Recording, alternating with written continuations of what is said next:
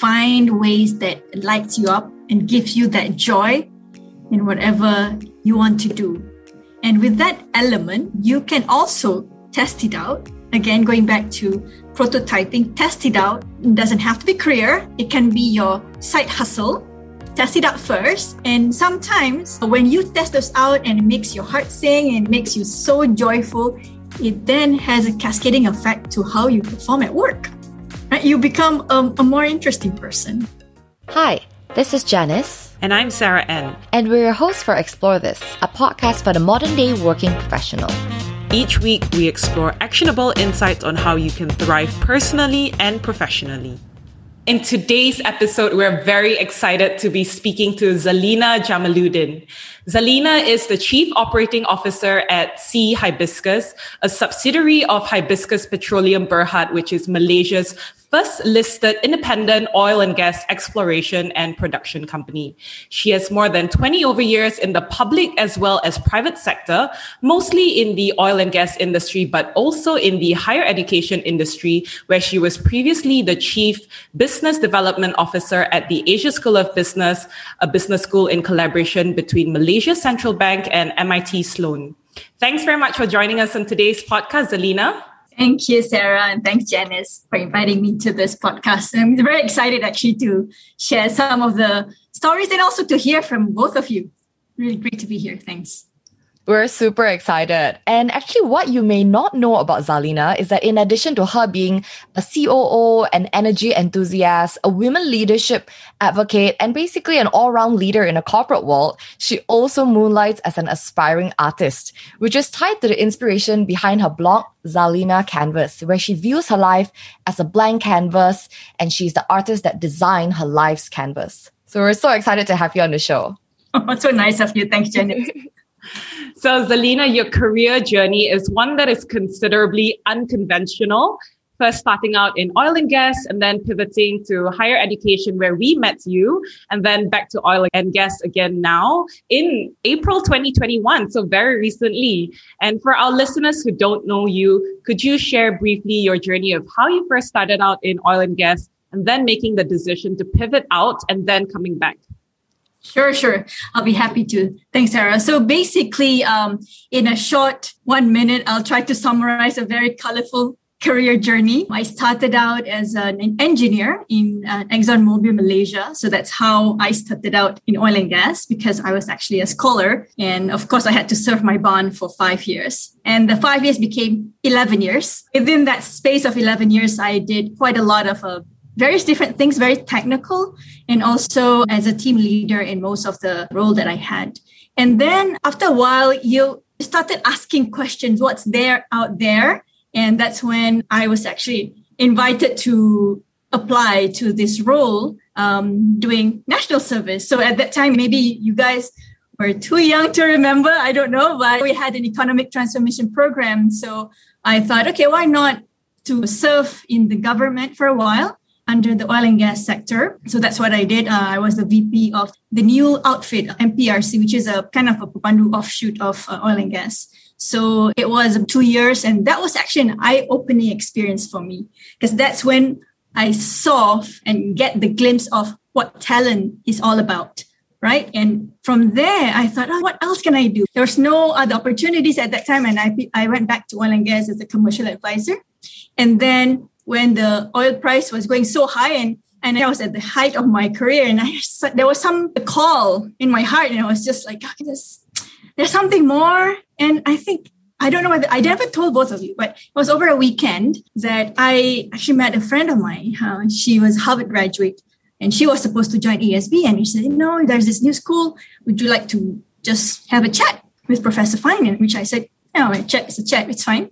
So and that weekend was uh, kind of to me was i guess it's historic milestone because i've been thinking about it actually. I've been thinking about what else can i do with my career because i it felt empty at that point because it was like okay you kind of what's my passion at which we will go in this conversation later. Yeah so and then fast forward i was in asb and then after five years there's a reason why i joined asb which we, i can cover later.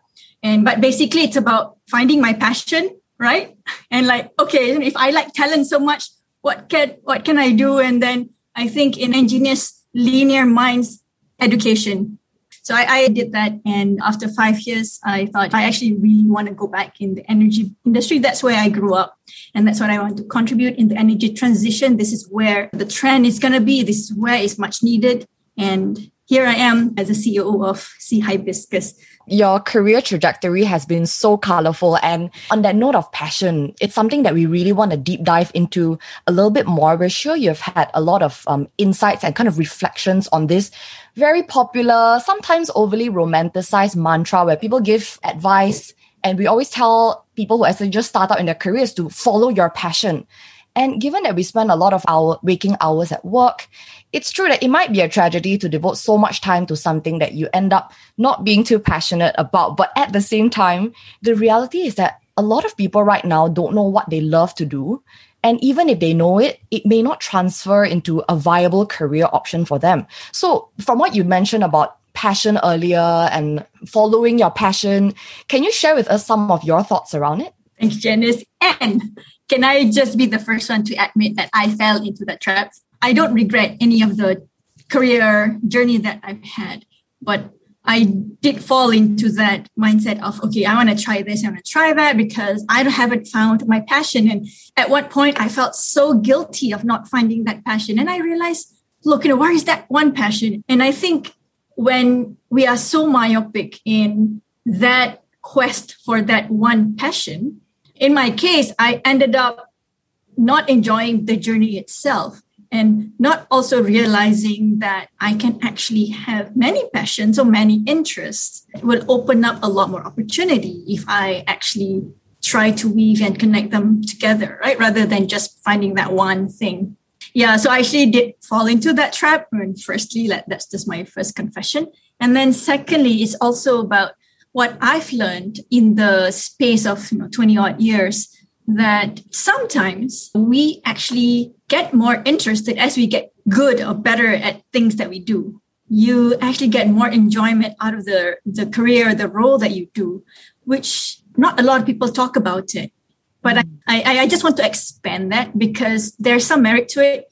Okay, so for those who actually found passion, good for you right? And I really want to cheer you up and celebrate you. But for people 30% like me who kind of tried so hard and then not finding one, and I realizing that at the end of that, every milestone, I guess I do a lot of reflection in my career, right? At each milestone, I realized, hey, actually, at the end of the grueling five years or 10 years of building solid foundation, a solid technical skill, a solid competency that I begin to like that and it was out of nowhere right? And why do i want to kind of hammer myself so hard? Actually yes i maybe i might not have found one passion. I would rather say interest right? Interest and just the the excitement that i have when i can do the work or do the, whatever career that i have at that point. So i just wanted to make sure that it's okay. Yeah so so that now the tagline is it's okay not to have passion let's explore and also build that competency. So that to me it matters because as you build certain career uh, that really helps you as you build you know, because we always overlay all these foundations on top of each other. And as we weave in into the next role and the skill sets and the transferable skills those really really help us and it really does open the door. I'm sure both of you have seen that count Janice and I in that 30% of oh, yeah. population that might not necessarily have found our passions, but more of like we're always about experimenting and exploring. And I think we'll speak even more about that later. I think one of the things you mentioned that I just wanted to double tap on is this worry that young professionals like Janice and myself might have that there's this indoctrinated belief that the only road to success and happiness is the unwavering pursuit of this self-identified and well-defined passion, which is the myth that we're trying to debunk at the end of the day. So the age-old axiom of do what you love and then you'll never have to work a day in your life is something that we hear very often as well. But again, touching on the fact that when we begin chasing that elusive passion, sometimes it makes us very tunnel vision. And you spoke a little bit about this of how we need to really expand our peripheral vision and not be so myopic about following that passion passion mm-hmm. because if we do that, not only is that an advice that might be flawed, but to some extent, it can also be considered detrimental. So in that case, Zalina, can you share with us how you think we should start looking at the building blocks of our career? Mm. And this is an interesting question because for the longest time, I couldn't really figure it out because again, we're all learner of our life. And again, as Janice mentioned earlier, the early part of the this podcast that I'm an artist. So as an artist, you kind of wonder and experiment and just enjoy as you go along and sometimes pick up a few things that make the art beautiful, right? So what I found are the two really good element that helped me define and at least be okay with my career choice at that point of time. So the two things are really making sure that whatever role that I do are aligned with my values. Okay, so this one is no brainer, right? I mean, we talk about values because at the end of the day, we all have some values that we really, really hold strong to. And we want to show up at work wholeheartedly as a whole person, right? So we don't want those to clash. So the values, I think we all kind of know that. The second part, which I guess happily stumbled upon is the feelings, like what kind of feelings that I want to connect with when I show up at work every day. When I say every day, it is really every day because when I wake up in the morning, I meditate and I just reflect and I set my intention and say, today I want to be able to connect with my team. Now, things like that. So I actually set this, what kind of feelings that I want. And this epiphany, actually kind of strange, but it's a bit, more spiritual because I actually found it when um, I was to the, the, the Umrah in, in Mecca. And I think at the end of the routine, and I was just walking around and I guess I was not thinking about anything. And, and one thing just, there's this, the whisper to me said that what you want is blessing in your life. And I was like, okay, so what is blessing? So define blessing. define blessing because blessing to you and me are different, right? And, and I felt that, oh, actually, blessing is the feel of peace, mm. the feel of contentment. Okay. And then I was like, I went searching and searching again as a bookworm. I went into uh, reading up positive psychology and all this Martin Seligman's work. And I found, oh, actually, there is a good, strong theory behind this and about how you want to embed and um, anchor your feelings every day. And I think this is not just limited to work, but also, I think, life in general, right? Like how you want to show up every day as a person. And I think uh, those two are really nice because I strive to be a whole person rather than just Zalina, the COO, when I go to work, or Zalina, the mother, as she does her own, her second shift or the third shift, or Zalina, the coach, as she does the fourth shift. So I felt that having these two elements being integrated together is a beautiful way of like a nice package for me to just show up every day as a person, be it at work or also outside work. I'm just curious actually in terms of thinking about the values that you want to have at work and how you want to show up at work every day. How did this journey come about? Was there a particular trigger point and was it out of experiences in the past that led you to feel that, okay, I need to start showing up at work with the intention set in the morning? T- tell yeah. us more about that. Yeah. So for me, I've always been, I guess, a learner. So things don't come to me in a nice package. So as a learner, I guess as a person, as a human, things don't come to us in a manual, right?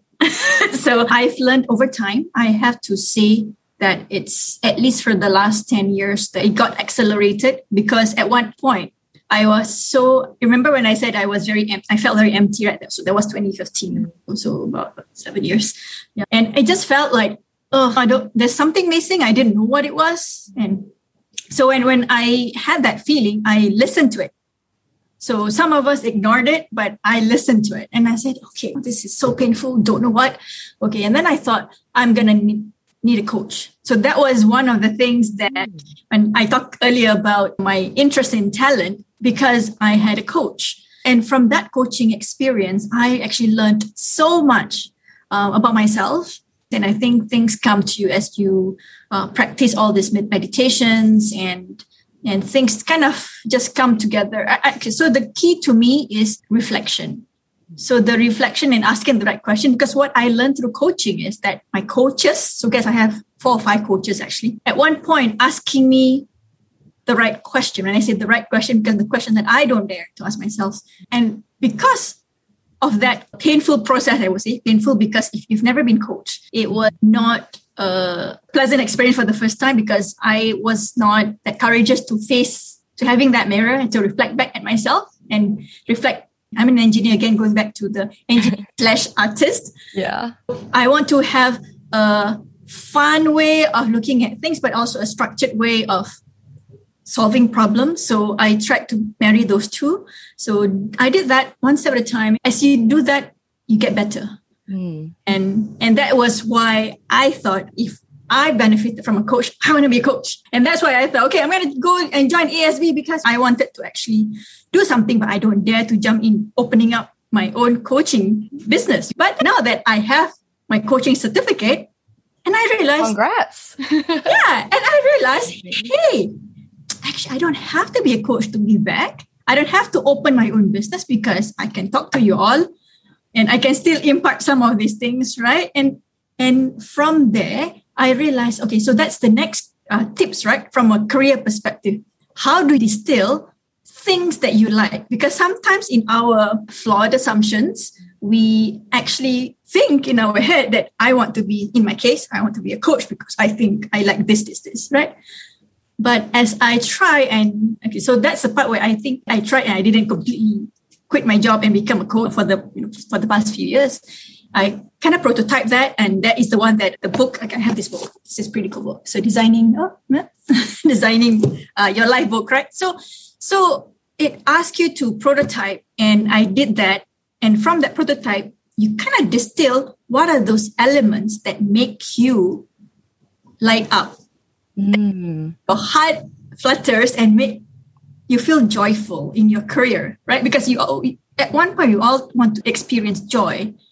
So I realized after testing those things, and actually I really did coaching session with few people, and I realized, oh, actually what I like is I like to uncover a person's potential. So when I want to uncover the person's potential, I get personal satisfaction seeing this person grow. And by that definition, I don't have to be a coach. I can still be a COO because now I get to actually drive the impact of, I don't know how many people's in the organization that I've touched their lives and it's still okay. So actually it kind of boils down to like this big nebulous idea of passion. And then I kind of break it down and said, okay, I want to be aligned to values and my feeling. And from that feeling, what are those elements that can create that joy we want to actually explore that concept of prototyping a bit more because that's something that you just discussed. And in B school, when we talk about prototyping, it seems very design and product oriented. It's like designers trying, failing, and iterating. But as you mentioned earlier, you can also prototype your own career and your life as well. So this was a concept that was um, inspired by the amazing Designing Your Life book by Dave Evans and Bill Burnett. It's something that we found very interesting and, and really relevant as well. But maybe you can explain to our listeners a bit more of the specific ways that you have done career prototyping and what are some of your learnings?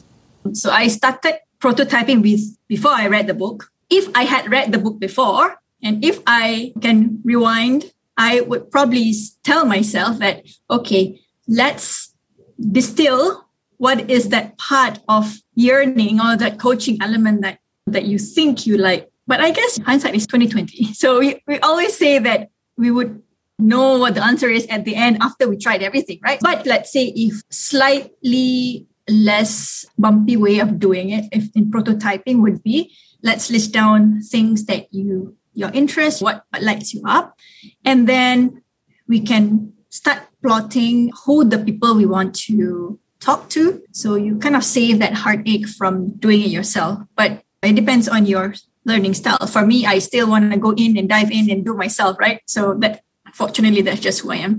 But if you are a bit more, I would say less risk averse type of person and want to do that, you can still prototype, right? Prototype by asking questions, by asking this, big more reflections, and also volunteer. Okay, so volunteer is something that I should have thought about it, but I didn't. But okay, that's fine. And and it's a way, it's I would say it's a safer way to do it. And another way for me is I also like to, you know, do speaking engagement and stuff. I don't think that is something that I want to do all the time for financial reward, but just out of interest and I guess passion in this case. So get yourself in that group so that you learn together and you learn how that life is, so to speak. There are many safe routes that you can test. If you're like me, I mean, go jump in into the deep end and just do it. That works too. It comes with some rewards and some challenges. But at the end of the day, what's life without challenges and interesting things that happen, right? So I think in my case, I was quite confident that if I fail in this path, I have another path to choose. So that's another part that you really need to think about because sometimes if you prototype and you feel the fear, that will stop you from doing that, right? So how do you then mitigate the fear? So you have to ask yourself, how do you want to address those things? So in my case, I was quite confident that look, if does, this doesn't work out, I can always go back to energy industry. If it doesn't work out, because that's something that I know. And lo and behold, uh, for me, it, it was uh, an experience where I actually understand more what I want. Going into the unbeaten path, but basically it's something different that what other people would go for. This journey that you've taken of doing this whole mini career prototyping sounded like it was something very rewarding and so many discoveries were made along the way. Maybe you could share with us along with those discoveries i'm sure you might have also discovered certain things you didn't like which is also an important part of the discovery process share with us a little bit of what that discovery of things you didn't like showed you Okay, that's interesting. Okay, so this is the second lesson that I learned from reading another book, which is What Color is Your Parachute? One thing uh, that book was great at is giving structure and framework and how you want to bucket your skill sets and what you're good at. You kind of draw your flowers and your parachutes. The second part that I thought was important is what type of people you want to surround yourself with. And it was quite interesting for me because I didn't realize I actually like to surround myself with technical people. I know it sounds a bit dorky, but uh, and I realized it's not anyone's fault, but it's just your preference, right? So some people like to be with entrepreneurs, some people would like to be with artists, and but I like to be with technical people. It was weird. And I was like, oh, why, huh? So those conscious things came out through that process. And and I think you only learn after you do certain things. And in my case, testing out things that I wasn't sure. I know I like doing something like big picture, trying to connect the dots. And I realized because of that, I don't like to do all these details. And because of that, I've also come to realize that hey, if I don't like to do that, and if I get into a certain role that requires me to do that, I can delegate. So those are the things that I've learned along the way. Not many are simple. Some are quite painful, I would say, because if you look at a typical engineer or typical C-suites in the energy industry, this person, chances are, have been in the industry for 30 years doing the same thing. And then comes Zalina, who has a, a very colorful career profile. And that's exactly what I want to be known as. And I don't have regrets. And, and I think that because of that, people remember me as somebody who has done many things. And then they also try to tap and leverage on some of these different perspectives as well. And that's what I bring into the table. And I am okay with that. So I think the key with all of us as we go explore, I like your, the name of your podcast, Explore, right? As we explore, but we also act and take action, put down all these lessons learned through our reflection, through our journaling, and kind of build that as we go along. So, what, what I've learned is if I keep making the same mistake, it's not very clever. And it's important to make that reflection. And I realized at some point where I was so stuck uh, because I wasn't sure, it, th- there's some feeling of, okay, am I really contributing? I know that's not right, but I wasn't sure what else I can do. So there was that tussle of conflict, I would say. And then I could tell that my journal was just going, it's the same thing. So you kind of ruminating it. That's when you need either something to reset, either you know a coach or or in my case, I just thought, okay, I'm just gonna take a break, right? One thing I learned when I got stuck, I asked a completely 180 degrees question. So, what can I learn out of this? It became a habit for me. If I get stuck and I ask, what can I learn out of this? It opened up a completely different perspectives. So, I would hope that that also would be the question you all ask when you are stuck. Zalina, it sounds to me like you're somebody who is very sort of self aware. And you mentioned this a lot of times, right? How important reflection is in your personal as well as professional life. And one of the things I personally learned, and I think I read this quote somewhere, um, well, someone wise on the internet, I suppose, said this that lessons are learned not from the experiences that you've been through, but by the reflection on the experiences you've been through. Because if it's just purely on the experiences, but you don't actually take time to pause and reflect on it, then is there really a lesson that you learn? So it sounds like it's something that you do very often, that reflective journey. My question to you is, what is a reflection in terms of a difficult leadership lesson that you have learned? Mm, so I learned this one is even until today I have learned that a leader does not have a power over their people. It doesn't come with a position. And people think that, wow, if you have a title, then you have a um, power over somebody, or I can tell this person off.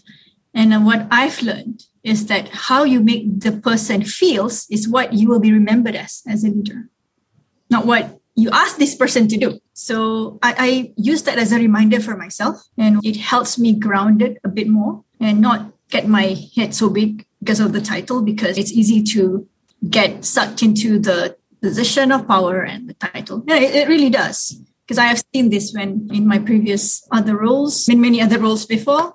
Uh, when I was in the government, I saw that it happens a lot. This was also a quote that I've heard recently. Like people don't remember what you do for them or what you say to them, but they remember how you make them feel. So yes. that's that's a great reflection. And I think whatever level that you're at, whether you're a COO or whether you're a junior executive or a manager, it applies to all of us, right? How we treat each other in the workplace and outside of the workplace as well. So that's certainly a very valuable advice for all of us listening to this. I also have a question for you, which is what is your actionable advice for our listeners who may be frustrated with their pursuit of the almighty passion, coming back to what we were talking about earlier in this episode? So the first would be never give up. It's not all, and it's not a panacea, right? It's not all. And secondly would be find ways that lights you up and gives you that joy in whatever you want to do. And with that element, you can also test it out again going back to prototyping test it out. It doesn't have to be career. It can be your side hustle right? Test it out first. And sometimes when you test this out and it makes your heart sing and it makes you so joyful it then has a cascading effect to how you perform at work right? You become a, a more interesting person.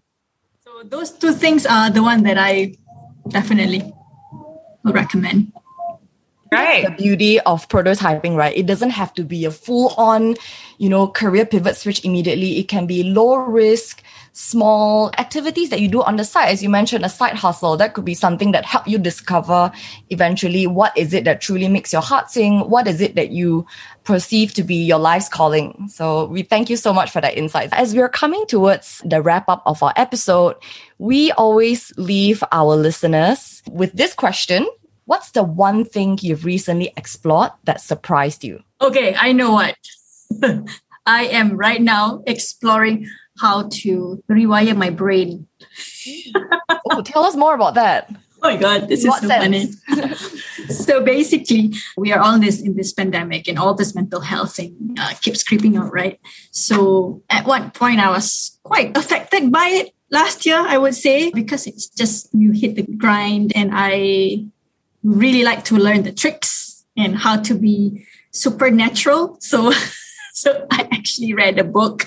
I haven't finished the book yet, but I've also been listening to similar topics and how you want to amp up the meditation practice. So I've learned something that is so fascinating that you can actually change your wiring just by imagining the emotions that you want to feel you can actually trick your brain into doing that by doing certain meditation, by doing certain things. So I've been practicing that for a week now. Okay, so it's very new and it has worked so far. So we'll see. We'll see. Ask me next one month. Love it. Thank you both, Janice and Sarah. So I wish you all luck for you know, great, great more episodes. If you've stuck around to the end of this episode, we want to say thank you for exploring with us. And if you don't already, please follow us on Spotify, subscribe on Apple Podcasts, leave us a rating and review, and most importantly, share this episode with your friends. We'd love to hear from you, so you can also connect with us on Instagram using the Instagram handle Actsplore This Podcast. A C T S P L O R E This Podcast. New episodes for Actsplore This drops every Monday at 8 p.m. See you then!